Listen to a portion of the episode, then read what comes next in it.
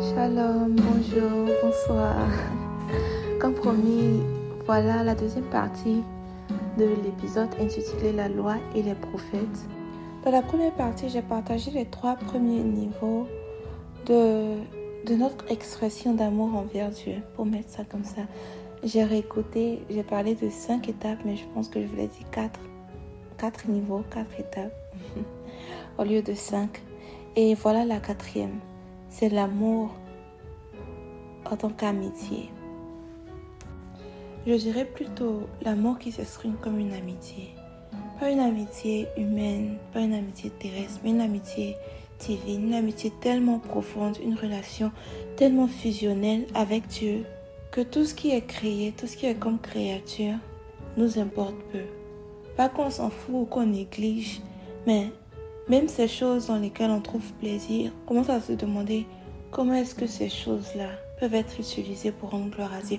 Ou bien en profitant de ces choses-là, ces choses-là nous pointent directement vers Dieu, nous rappellent tout le temps la gloire de Dieu en fait. Et c'est à ce stade-là aussi qu'on se demande que nos désirs font vraiment un avec les désirs de Dieu. C'est-à-dire cet amour brûlant pour les hommes que Dieu a, pour le salut des hommes que Dieu a. C'est cet amour brûlant là aussi qui nous anime. Et un grand rappel pour moi qui est ressorti de l'homélie du prêtre, c'est que on aime Dieu d'abord pour que avec le cœur de Dieu, on puisse aimer notre prochain. On aime Dieu de tout notre cœur, de toute notre âme, de toute notre force. On donne tout à Dieu pour qu'on puisse aimer proprement notre prochain. Donc la prochaine question, c'est comment est-ce qu'on peut aimer notre prochain? Cette question est vraiment compliquée. Je peux bien répondre en disant, il n'y a pas de plus grand amour que de donner sa vie. Mais encore une fois, chaque humain est différent. Chaque situation est tellement différente. Chaque situation a sa complexité.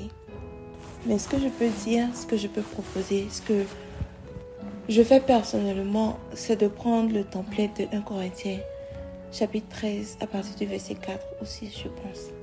À quoi est-ce que l'expression de mon amour doit ressembler dans la situation que je vis? Ok, 1 Corinthiens chapitre 13 verset 4 dit L'amour est patient, l'amour rend service, il n'est pas jaloux, il ne se vante pas, il ne se glorifie, ne se gonfle pas d'orgueil.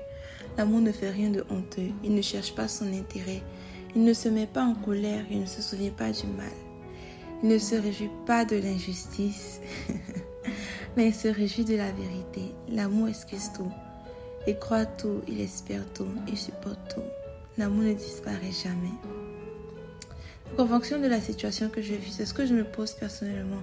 Est-ce que aimer dans cette situation particulière-là doit être le fait, enfin, exprimer mon amour dans cette situation particulière que je vis, est-ce que ça, ça ressemble à de la patience?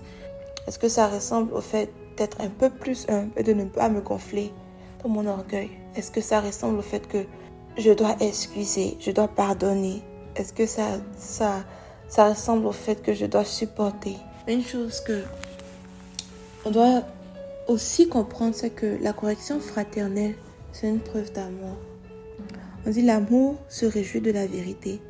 Donc, lorsqu'il n'y a pas de vérité, lorsqu'il faut faire ressortir la vérité, dans l'amour fraternel, c'est aussi de l'amour. C'est pas juste excuser, ok, on passe dessus et on ferme les yeux. Non, souvent, il faut la vérité. Voilà ce que moi je peux partager personnellement par rapport à aimer son prochain. Saint Augustin disait Aime et tout ce que tu feras sera bien.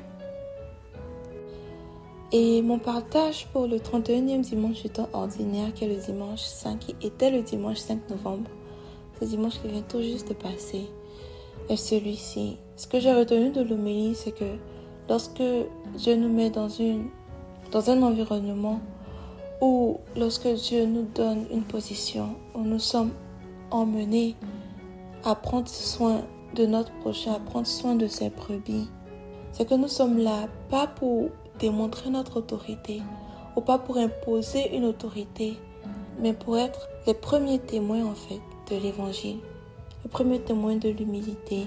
Modèle d'humilité dans le sens où, bien qu'en étant ces personnes-là avec le titre de responsable, avec une autorité, avec des personnes, avec des, des subordonnés, nous sommes censés être ceux qui servent le plus.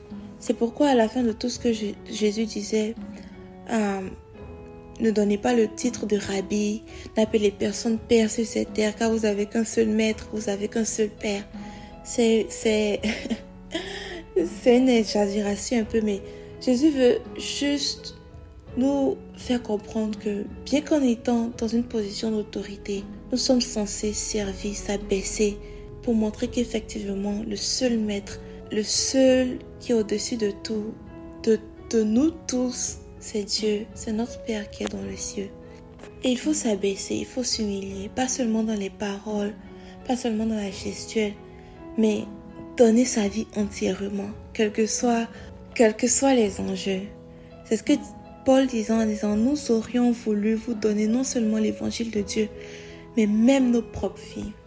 Pour ceux-là qui sont sous notre gouvernance, quel point sommes-nous prêts à donner nos vies? Pas seulement à les évangéliser, pas seulement à leur dire fais ci, fais ça, mais comment est-ce que nous donnons nos vies? Comment est-ce que nous sommes prêts à nous dépouiller pour eux? On a, Alors on a parlé des choses vraiment compliquées, difficiles à faire au long de cet épisode. Aimer Dieu, aimer son prochain, le message du 31e dimanche qui était vraiment donner sa vie, s'abaisser, s'humilier, être humble. Et je reconnais que c'est quelque chose de difficile.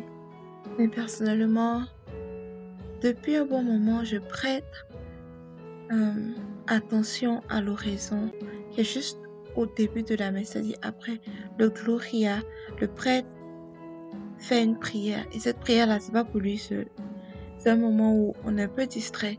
Mais si on prête attention, c'est une très belle prière qui est en rapport avec les textes du dimanche. Par exemple, dans le 30e dimanche ordinaire, l'oraison, dans l'oraison, on demandait à Dieu la foi, l'espérance et la charité.